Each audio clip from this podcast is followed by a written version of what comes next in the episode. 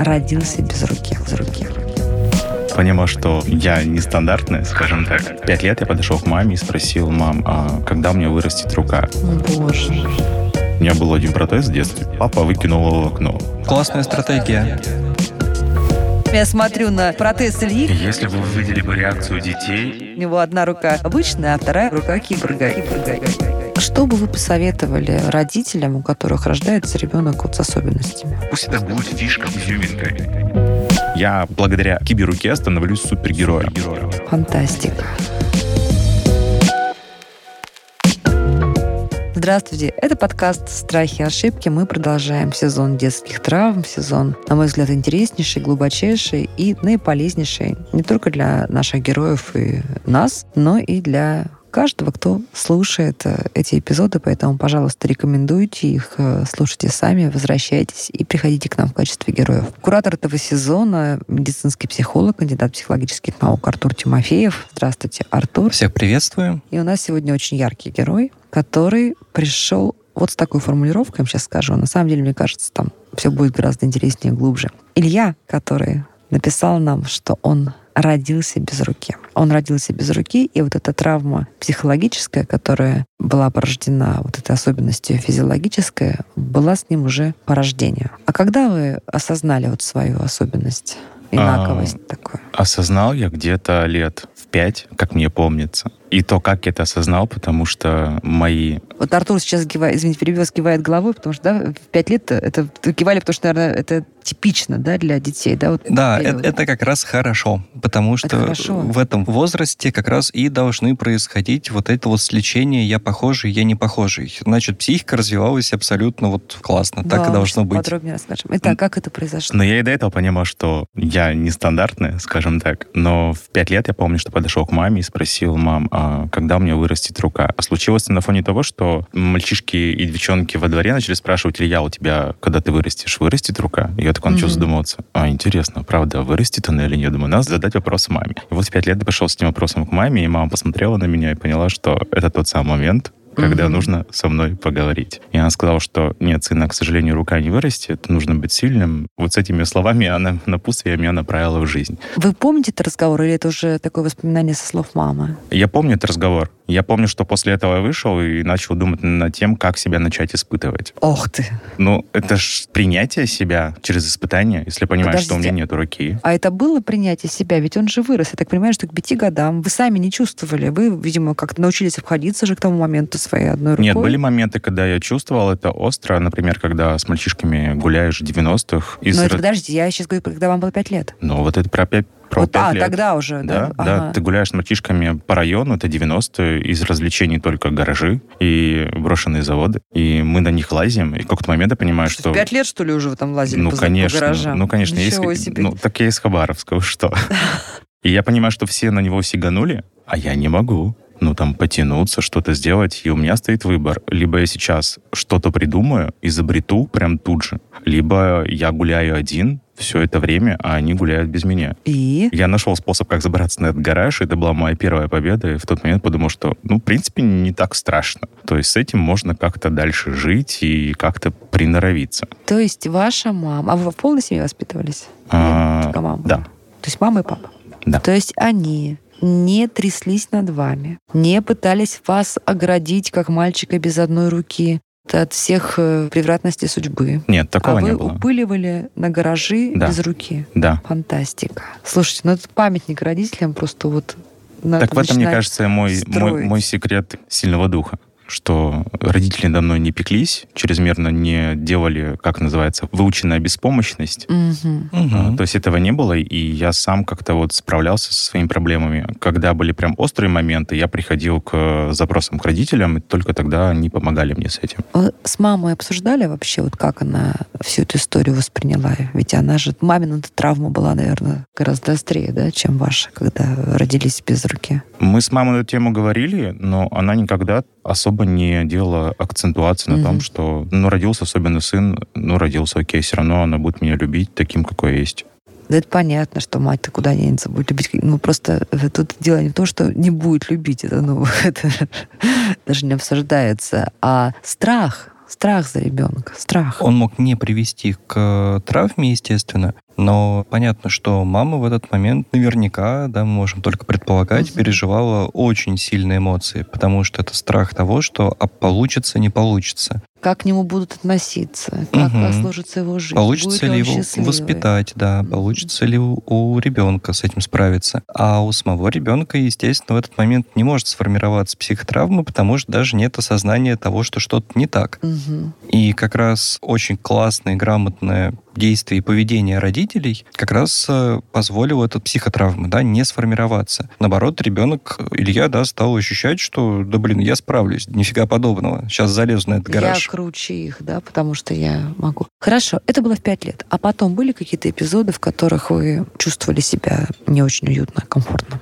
Это где-то случилось в 8 лет, да, это, это второй класс. Когда к нам в школу пришли спортивные тренеры, чтобы набрать э, в команду по плаванию. И я просто увидел в глазах э, своих одноклассников жуткий страх вообще научиться плавать, потому что, ну, мы все помним истории из детства, когда кто-то пошел купаться, утонул. утонул, и, в общем, все боялись воды, и всех водой пугали. А так как это Дальний Восток, э, река Амур, быстрое да, да, течение, да. то есть у меня там одна треть, наверное, моих друзей, ну, вот с ними случилась такая трагедия, и все боялись. Когда увидел этот страх в глазах своих одноклассников, я понял, что Илья, так это вот твоя точка роста. Ты тоже боишься? Вы прям вот, вот так вот тогда уже думали, что вот прям шанс мой да, да, да, потому что к тому времени я уже попробовал все возможные виды спорта до 7 лет, которые были вот... В доступе. Мне просто так повезло, что мой дом стоял рядом с спортивным стадионом. Ага. И тогда все секции в 90-х были бесплатные. Хорошо, вы туда приходили. Тогда слово Паралимпийские игры еще не знали. На вас смотрел тренер. Такой, ты что, бороться пришел? О, нет, у меня была хлещущая ситуация, когда понял, что мне нужно попробовать виды спорта, испытать себя. Меня ж мама выпустила со словами, ну, ты особенный, надо быть сильным, иди. Вот я пошел за два года испытать себя. Это такая вот интересная история, когда люди без рук выбирают априори сложные для себя вещи или невыполнимые. То есть я понимал, что я с одной рукой, и баскетбол это точно не мое. Первая секция, куда я пошел, это была секция баскетбола. Спасибо тренеру, что он тогда еще не знал слова, что такое инклюзивность и инклюзивное образование. Ага. Он на меня посмотрел, такой, и говорит, ну, как-то разберемся. Через месяц я научился Ой, уже молодец. играть в баскетбол, потом uh я обошел вообще все ну, секции. Ну, есть, прыгать можешь, да? Да, обошел все секции, понял, что все классно, я все могу, но что-то не очень нравится. И как раз случается ситуация, когда приходит спортивный тренер и говорит, кто будет плавать, все боятся, и думают, так, ну, мне тоже страшно. Мне очень страшно. Вообще, как с одной рукой вообще? А можно плавать ли с одной рукой? Тут-то с двумя-то люди не, не умеют плавать. И я понял, что надо поднять руку. Я поднял руку один из всего класса, и так в моей жизни случился спорт, и я в итоге проплавал до 14 лет и стал кандидатом мастера спорта по плаванию.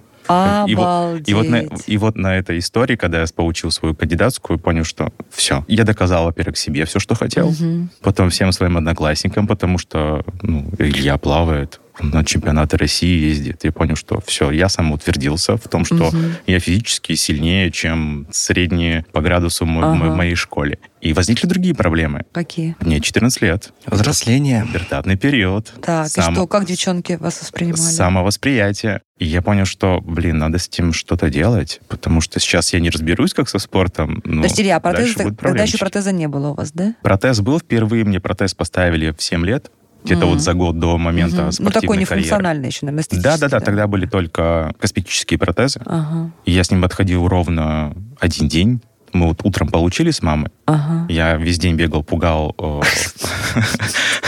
пугал прохожих и Слушайте, я хочу, чтобы этот эпизод слушали все друзья. Вот лечите голову вот этим эпизодом, пожалуйста.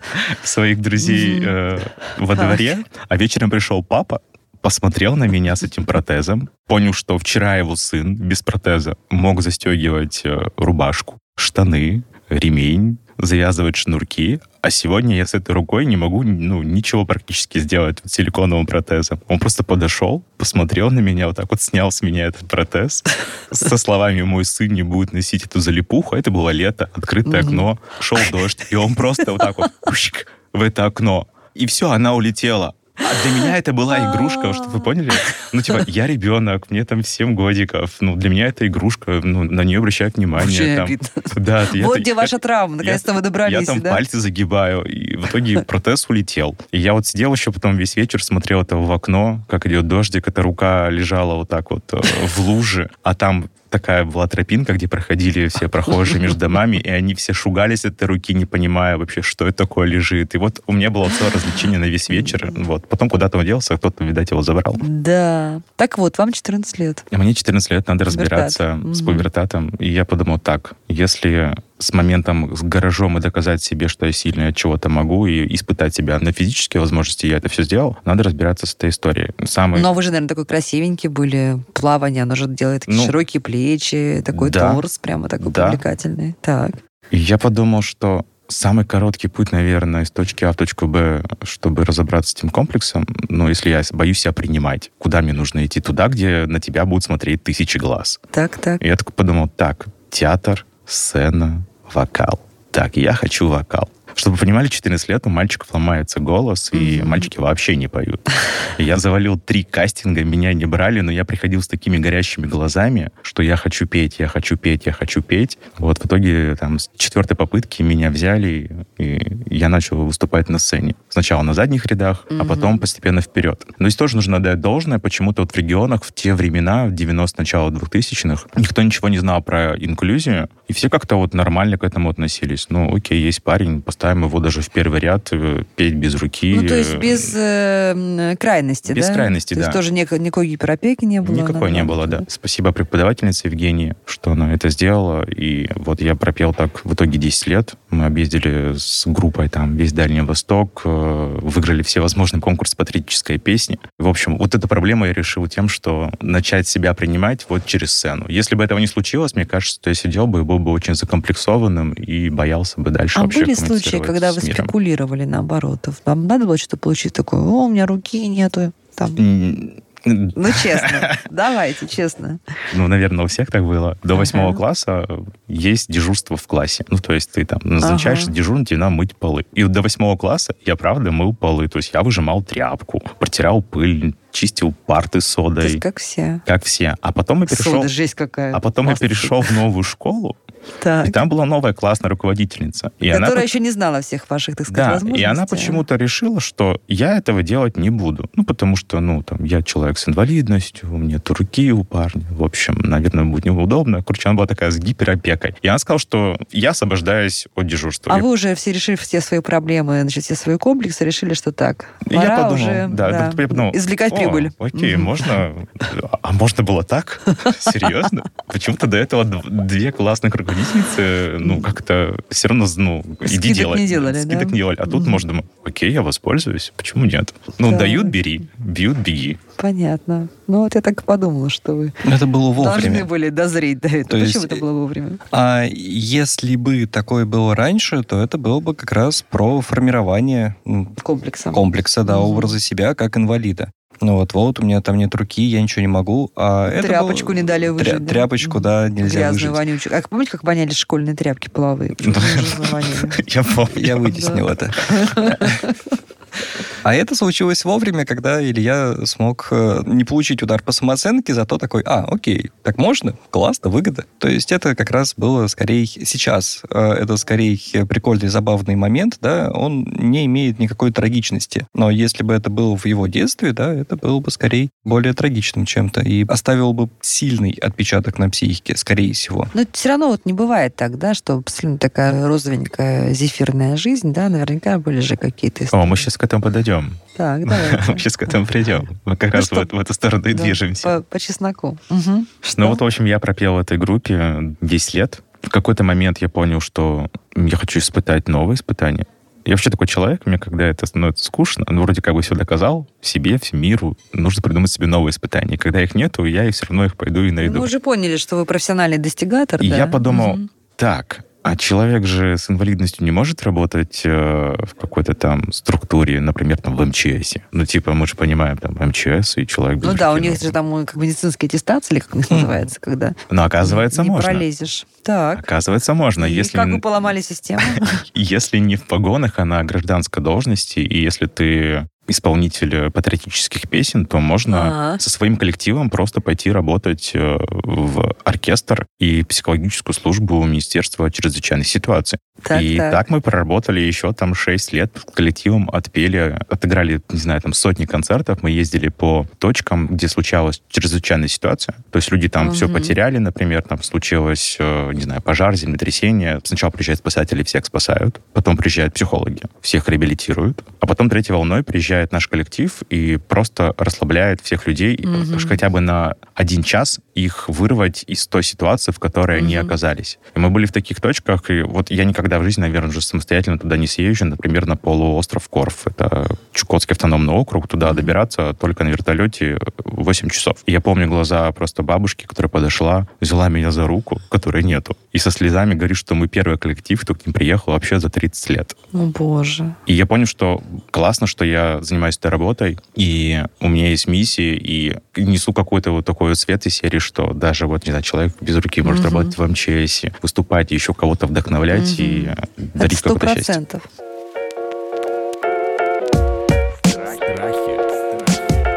Как использовать страх во благо? Так что было у вас не очень хорошего? не очень хорошего. В общем, МЧС закончился. Я понял, что все гладенько, все хорошо идет. Нужно дальше себя испытывать. Следующее испытание, потому что я хочу переехать в Москву, где нет у меня ни родственников, ни друзей, ни знакомых. И чтобы не получилось, знаете, как в том анекдоте, приехал, не поступил, и потом смешные истории. Я подумал, так, надо уволиться с МЧС, устроиться на какую-нибудь работу, пусть это, допустим, будет банк, поработать там год, попросить перевод в Москву, уже с работы, с зарплаты, приехать в Москву. Классно так. звучит. Звучит я классно. все придумал. Да. Уволился Сказочно. с МЧС. Ушел с коллектива музыкального, в котором я отработал 10 лет. Проработал год, попросил перевод. Мне его одобрили. Я предупредил работодателей серии, ребят, ну, если вы не знали, то вот у меня нету там руки, у меня... Я, я, я, кстати, не говорю, что у меня нет руки. Я сказал, что у меня есть инвалидность. Немножечко так слукавил, наверное, может быть, надо было полностью всю информацию рассказать. Они сказали, окей, no problem, приезжай. Мы делаем теперь вот. Мне оформляют перевод. Я покупаю билет, приезжаю в Москву, начинаю проходить переобучение на кредитного эксперта, сдаю экзамены на отлично, и в конце наступает такой момент, когда собирают всю вашу группу и говорят, ты, Маша, поедешь работать в Лобню, ты там, Петя, поедешь работать на речной вокзал. И все фамилии звучат, кроме моей. Обалдеть. И я понимаю, так. что сейчас будет вот какой-то вот перформанс. Так. И в итоге всех отпускают, и я остаюсь один. Ко мне подходит э, директор по продажам и таким, знаете, я сейчас даже спародирую томным голосом. Илья, нам нужно поговорить. Я говорю, да. Ну, в общем, это такое дело. Ну, косится ну так вот показывает взглядом mm-hmm. мне, мне на руку. То есть, но ну, он не произносит слова все, как mm-hmm. ну, не называет вещи своими именами. Переводимая игра да. мимики. Ну, mm-hmm. мало ли, это, может, там сижу с диктофоном записываю, откуда он знает. Мы, в общем-то, не можем допустить до работы с клиентами банка. Я говорю, почему? Ну, слушай, ну вот придет клиент банка деньги нам свои отдавать, а там в окне сидишь ты. А, Я говорю, и? Но это же не презентабельно. Ну, ты же понимаешь это? Я говорю, нет, не понимаю. Зачем тогда вы мне оформляли перевод? За Зачем я сейчас здесь... Тупость уровня две... просто плохого кинематографа. Две да. недели переобучался. Угу. Вы меня видели. Зачем я сдавал экзамены? Зачем я это все учил? Угу. Зачем сейчас сидел и смотрел вот этот, вот этот цирк, как вы назначаете людей, с которыми я учился? Угу. А, и сейчас это разговор вообще к чему? Хорошо, говорю, какие есть варианты? Хорошо, вот я там работал менеджером в Хабаровске. Какой это был год? Это был 2000 13 Ну, вообще уже можно было хай-то поднимать. А к тому моменту уже мне кажется, уже права людей с инвалидностью стало модненько защищать. Нет, нет еще? еще нет. Еще вот, нет вот тогда, только да? самое-самое начало. Ага. Сейчас я представляю, что бы было. Сейчас бы, наверное, зашеймили, как сейчас говорят молодые люди, да? Угу. То есть просто уничтожили угу. бы, да? То есть это было бы просто полное репутационное там уничтожение уровня, не знаю, там ядерной бомбы. А да? мы к этому еще вернемся. Я расскажу да. потом, как им это все обратно вернулось. И я говорю, хорошо, а какие варианты? Ну, окей, я не могу работать э, кредитным экспертом. Идиот. Моя трудовая у вас. Кем я могу работать в банке ага. тогда? Ну, может быть, там в маркетинге, в офисе сидеть, где меня не будут видеть клиенты, которые приносят деньги. На что мне говорят, ну, ты можешь быть у нас курьером. Класс. Ты согласен? Вот я также примерно, я хотел засмеяться, я просто, честно говоря, опешил. Я не ожидал вообще такого развития событий в своей жизни после того, как я там преодолевал какие-то стены, преграды, самоиспытания. И вот я сижу в этой сюрреалистичной ситуации и не могу понять, это что, правда происходит? Я говорю, то есть вы считаете, что работать кредитным экспертом человеку без руки нельзя, а работать курьером можно? Где логика? Ну, в общем, он мне спрашивает, ты согласен? Я говорю, ну, конечно же, нет. И я не стал поднимать никакого хая, подумал, что серия «Какой вообще идиотский банк?» Какие вообще далекие эти люди, и вообще это Москва какая-то вот странная. Вот я жил в своем Хабаровске, и я никогда с этим вообще не сталкивался, так, с этим, с этим дальше? шеймингом, буллингом, всем остальным. Я забрал свою трудовую книжку с надеждой серии «Москва — большой город». Тут просто тысячи, десятки тысяч э, компаний, в которые могу устроиться со своим шикарным опытом работы, и вообще я классно. И я вот вышел с этой трудовой книжкой, подумал, сейчас я легко найду работу. Так подумал я, но так оно не случилось, потому что дальше я перестал считать после 50-го собеседования. Отказы, потому что ну, мне уже просто на психику стало это сильно давить, когда мне через одно собеседование отказывали по причине не потому, что я плохой специалист, не хватает мне каких-то знаний, а только потому, что меня оценивали по внешнему виду. Нет руки, ну, подождите, нет работы. это прямо говорили вам или вы домысливали все-таки? А, были моменты, когда говорили напрямую. Были моменты, когда я мне казалось, что я домысливал. Здесь как это проверил? Придумываю я это или нет? У каждого собеседования есть три этапа. По телефону, внутри офиса с HR, и потом уж на финале третье со своим будущим руководителем. Так вот, по телефону пройти его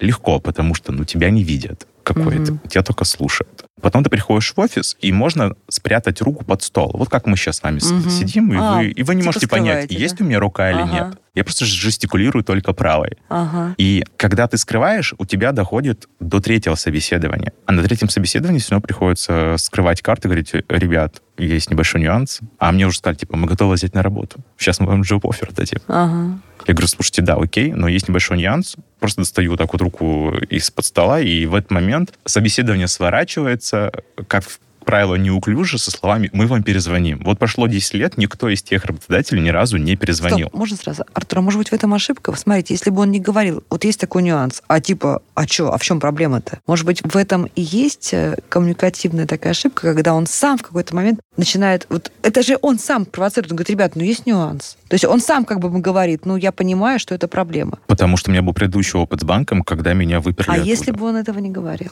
А когда это Были не бы говоришь, у него шанс? Нет. Ну? Нет. Типа, а что? А какие вопросы? А не было шансов. А вы рыжий. А да? нет шансов. А у вас глаза разные, такое бывает. Вы тоже отказываете? Ну, нет? Был один человек, которому пришел опять устраиваться на работу. Допустим, это был, пусть было там 35-е собеседование. Он посмотрел на меня и говорит, слушай, ну ты классный, мы готовы тебя взять внутрь компании, прям в маркетинг, в офис выпустить, но есть нюанс, у тебя есть протез? Я говорю, слушайте, у меня был один протез в детстве. Угу. Папа выкинул его в окно. Вообще нет. Он говорит, ну вот если у тебя будут протезы косметические, мы тебя готовы рассмотреть на работу.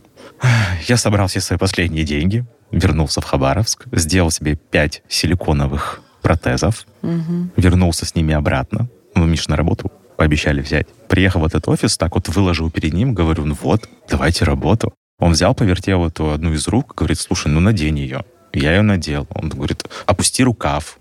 Я опустил рукав. Он говорит, нет, все равно видно. Говорит, «А, слушай, у тебя часы на правой руке, одень их на левую, на протез, чтобы скрыть переход между силиконовой рукой и твоей. Я это делаю, потому что я же хочу получить работу. Ему все равно это не нравится. Он звонит по телефону, зовет какую-то девушку, приходит девушка, а она, девушка-то не знает, ну, с рукой или нет. Она говорит, посмотри, что в нем не так. Вот вообще видно что-то или нет? И она замечает, ну, потому что все-таки косметический протез, по нему все равно видно, что это не рука. Он говорит, ну, слушай, ну, мы не можем тебя взять, но я просто там, не смогу объяснить. Ну, там миллион вопросов будут у моих сотрудников, э, почему ты, что вообще, как, зачем. Поэтому мне проще Какой тебе отказать, чем тебя бред. взять. Ну, ты классный, ну, типа, не обижайся, не расстраивайся. Был, наверное, один из переломных моментов, когда я пришел в съемную квартиру на Беляева, просто лег на коврик и начал плакать от безысходности, что я вот бьюсь, бьюсь, хожу на эти собеседования, уже и так попробовал сделать, и вот так, и спрятать, и не спрятать, и говорить сразу, и уже про протезы сделал. Меня не берут на работу только потому, как я выгляжу. И это вот просто какое-то гигантское количество отказов. И чем закончилось все? Чем закончилось все? Я себе ставил ровно год на переезд, угу. что за год я должен устроиться в Москве.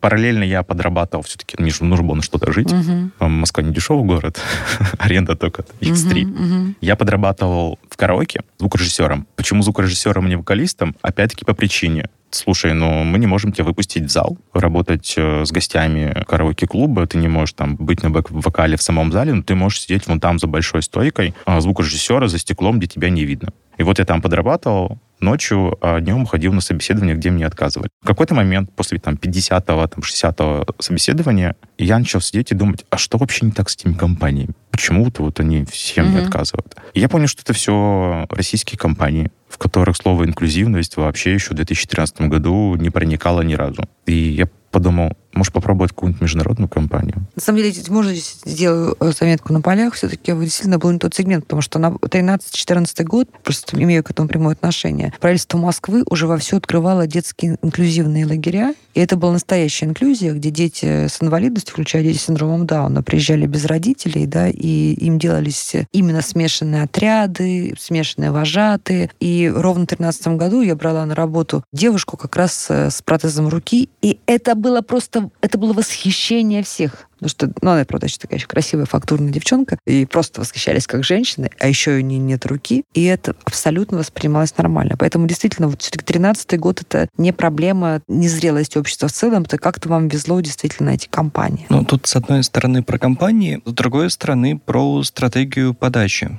Ну, то есть, возможно, угу. действительно можно было какую-то стратегию выработать, э, когда, может быть, заявок было бы больше и отказов было бы больше, но при этом те заявки, которые доходили до собеседования, они были бы более... Если бы он сразу писал, например, да? А... Я классный специалист, у меня нет одной руки, поэтому я в своей жизни много чего умею делать вопреки. Если вам нужен человек, который может работать... Классно. Вы знаете, какие зарплаты, если вы поставите галочку в HeadHunter работали человека с инвалидностью в 2013 году, то там зарплаты были mm. ниже рынка примерно в три раза. То Это... есть никто не разбирался? Что... Да. То есть либо тебе не отвечали на эти вакансии, они были ну, из mm-hmm. серии липовые, что нужно компании их вывесить, 10% э, вот у них вывешивали. Mm-hmm. Никто mm-hmm. никогда из них не перезванивал. И если перезванивали, там были такие зарплаты, что мне я больше заработаю а при этом у вас же не первая группа, то есть у вас э, третья, ра- третья рабочая группа, да. да? То есть вы по закону... Mm-hmm. Ну, то есть вот на втором этапе, когда mm-hmm. есть первый личный контакт, может быть, там можно было какую-то другую стратегию выбрать, но, насколько я услышал, я пробовал всякое.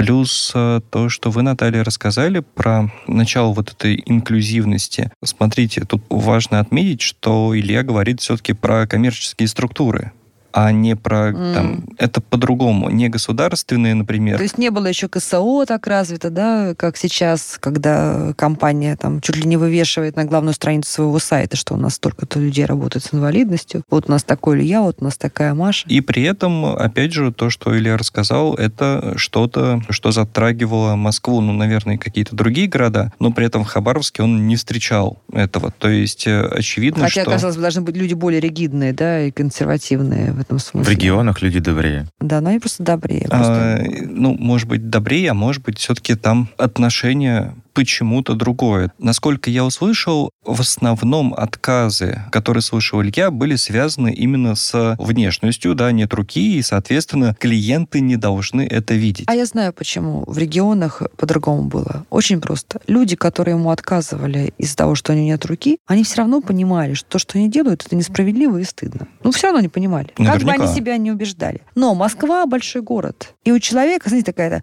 ну ладно, вот я увижу первый и последний раз, да, это вот стыдный эпизод, но он пройдет. А когда ты живешь в городе небольшом, даже если ты Хабаровск... Есть вероятность встретиться. Конечно, встретиться, узнают, и тебе будет стыдно. Ты понимаешь, что то, что ты делаешь, это стыдно и стрёмно. И шансов избежать того, что об этом узнают окружающие... Намного э, меньше. Намного меньше. Да. Ну вот такая гипотеза. Вот. Возможно, да. Может быть, поэтому, да. Итак, как вы устроились на работу, куда? Я начал искать компании и нашел компанию Рой Перспектива, которая как раз занималась инклюзией и внедрением людей с инвалидностью в международный бизнес. А, то есть вы пошли просто от своей вновь приобретенной компетенции. Да, да? я подумал, окей, если так... Я знаю, как это... Я, я, я найду. Я нашел эту компанию, ага. прошел у них конкурс «Путь к карьере». Я впервые, не знаю, там парень из Хабаровска, который там прошел больше 50 собеседований с отказом нет, наконец побывал во всех международных компаниях, самых крупных, э, консалтинговых, э, mm-hmm. в транснациональных FMCG, не знаю, там Ernst Young, Procter Gamble, Colgate. То есть я просто ходил в эти офисы думал,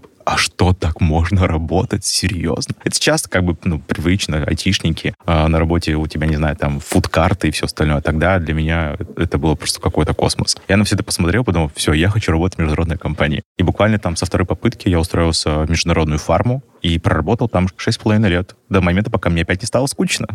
не захотелось вызовов. Но за все эти шесть с половиной лет я боялся потерять работу. Мы сейчас возвращаемся вот к тому... То есть сформировался комплекс, У меня да? сформировался комплекс. То есть, вот, несмотря то, что такой достигатор и сам разбираюсь своими проблемами, мне страшно было потерять эту работу, потому что я знал, что если сейчас я потеряю эту работу... Опять придется пройти вот этот путь опять, унизительный, да, тяжелый, опять вот страшный. этот ад, 50 испытаний нет, и как себя вообще вести. То есть я так понимаю, что прививка вот этим вот жестоким миром, которая не была ему сделана в детстве, не потому что и его рождали, да, и слава богу, а потому что правильная стратегия была выбрана родителями, видимо, и сам его э, нрав и мозг, она пришла к нему во взрослом возрасте, да? Вы сказали, слава богу, то есть гораздо это лучше, да? Уже сформированная личность, э, есть ресурсы, есть опыт преодоления, есть опыт достижений, есть чем справляться. Ну, то есть в детстве это самое-самое тяжкое. Что бы вы посоветовали родителям, у которых рождается ребенок вот с особенностями? Ну, во-первых... Вот там пять советов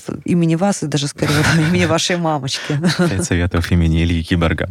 Ну, во-первых, не мешать ребенку. Дать ему возможность попробовать все, даже если родителям кажется, что что-то он может не сделать, вообще mm. не лезть дать возможность попробовать абсолютно все. Я это понял в собственном опыте, чтобы понять, что тебе вообще в жизни нравится. Глупо рассуждать о вкусах апельсинов, ни разу их не попробовав. Mm-hmm. Нужно попробовать абсолютно все, что есть в твоем доступе. И потом уже сесть и выбрать, что тебе нравится и что получается, и в чем у тебя есть результат. Не мешать своему ребенку не воспитывать в нем э, вот эту вот вынужденную беспомощность. Если у ребенка случаются какие-то конфликты, или задают ему неловкие вопросы, в любом случае ребенку с инвалидностью будут задавать неловкие вопросы, это нужно превентивно предвидеть. Заранее. Заранее объяснить ребенку, как в такой ситуации коммуницировать угу. э, с людьми, с адекватными и, самое главное, неадекватными людьми, что в этот момент делать. Угу. Как им объяснять или как выходить из э, не очень приятной ситуации.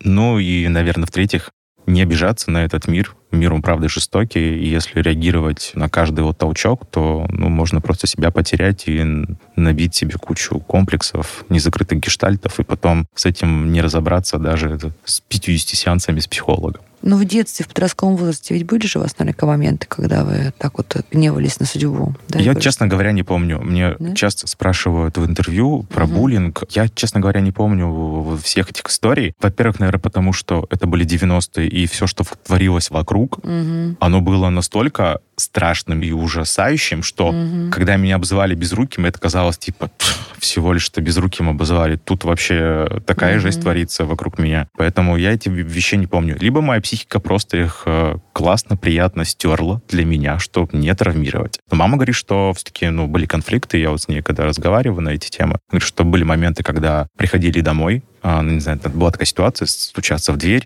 Мама открывает, там стоит чья-то мама, стоит чей-то сын, ее сын с фингалом под глазом. И она начинает кричать, типа, что там, ваш сынуля тут моего сынулю избил, несите его сюда, сейчас будем тоже ему фингал ставить. Тут прихожу я, на меня, собственно говоря, смотрят, все понимают, за что только что у молодого человека фингал появился, из-за чего. И ему еще подзатыльник сверху навешивают, а я такой, типа, классно.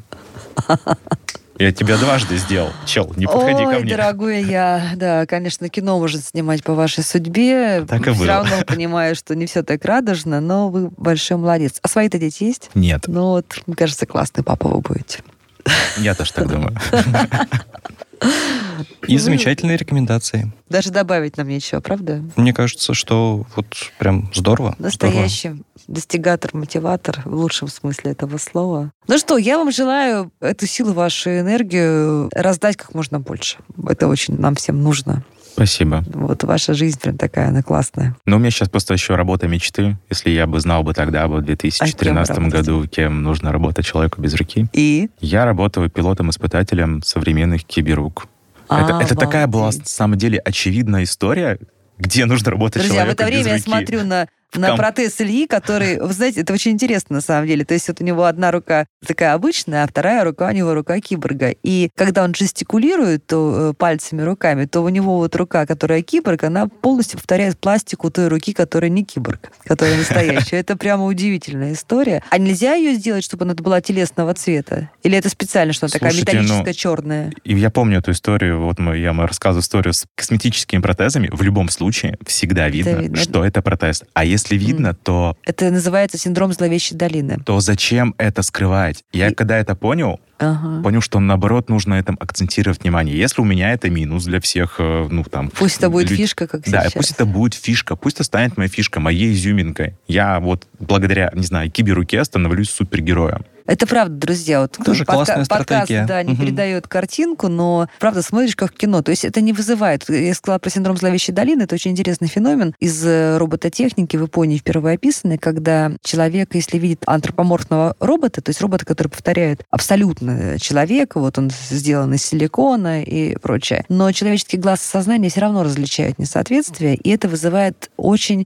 неприятное отторжение. отторжение, очень неприятный эффект. То есть человек будет воспринимать робота гораздо лучше, если будет смотреть, как в мультиках робот, это железный ящик там с лампочками, это будет нормально. Вот то же самое, когда мы смотрим на вот эти суперсовременные протезы, и вот этот протез, который у Ильи, он не вызывает никакого смущения, наоборот, это хочется на это Классно смотреть. выглядит. Да, это какая-то, понимаешь, что это супер техника какая-то, Если просто бы вы какая-то бы реакцию детей, это просто... У меня был один еще из таких комплексов, мне было страшно без руки появляться на дископлощадке. Ну, потому что это всегда были неуклюжие вопросы. Дети же не умеют тихо говорить. Они всегда кричали, «Мама, что у дяди с рукой?»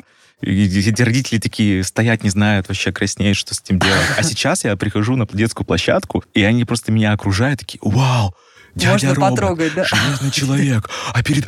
Дядя, дядя, дядя, а передайте, пожалуйста, привет Спайдермену еще кому-то. Я думаю, о, вот это классно, ребята. Мне это нравится реакция. А если мы говорим про детей, которые так же, как я, родились э, без руки, я за них э, безумно рад, и мне жалко себя, что в моем детстве mm-hmm. не было таких классных потому протезов, потому что да? когда ребенок он приходит и получает у нас протез Сколково, видели бы его глаза, как вообще меняется мир ощущения самого ребенка через призму, что это киберука, он сам выбрал на нее дизайн, он сам придумал какой-то рисунок. Его и он перенесли. может ей оперировать. И он может оперировать, он превращается сразу в супергероя. И когда такой ребенок приходит в школу или там в детский сад, бывали случаи такие курьезные, когда звонили родители к нам и говорили, что нам делать, у нас сейчас все дети хотят такие киберуки. Ну вы что им придумаете? Они же не будут тебе сейчас, ну, там, руки ампутировать. ампутировать, да. Придумайте какую-то игрушку, чтобы как-то компенсировать, потому что дети становятся сразу из каких-то там детей с инвалидностью супергероями. И это классно, что это меняет восприятие. Ну что, друзья, я вам советую занести закладки этот эпизод, и когда вам будет хреново на душе, ну, по разным обстоятельствам, просто послушайте вот этот наш прекрасный разговор, очень вдохновляющий, воодушевляющий. Не потому, что это история про конкретного Илью, про конкретную руку, а это история про стратегию жизни в любой ситуации. Я желаю желаю всем нам, чтобы исходы из потенциальных или реальных травм были вот такие, как у Ильи. Спасибо вам большое. Спасибо. Ну и наш эксперт Артур Тимофеев, кандидат психологических наук, мне кажется, восхищен не меньше моего, хотя я знаю, что психологи такие люди беспристрастные, да, и себя от эмоций ограждают. Но, Тем мне кажется, не менее, замечательная, замечательная история. Да. Психологи тоже радуются, когда люди могут сами справляться с трудностями. Отнимать ваш хлеб. Ну, вот, э, о, господи, я думаю, что на долю психологов хлеба хватит. Спасибо, Илья, что высвободили руки психологов. Шутки про руки моя любимая. Ну, кстати, да. А я даже об этом не подумала. Ну что, друзья, хороший эпизод, хороший разговор, очень жизнеутверждающий. Это сезон детских травм. И, видите, по-разному бывает в жизни, бывает совсем позитивненько. Подписывайтесь, присылайте ваши истории, ваши вопросы, приходите к нам в студию, все обсудим. Подписывайтесь на подкаст на сайте ria.ru в приложениях подкаст с Web Store и Google Play. Комментируйте и делитесь с друзьями.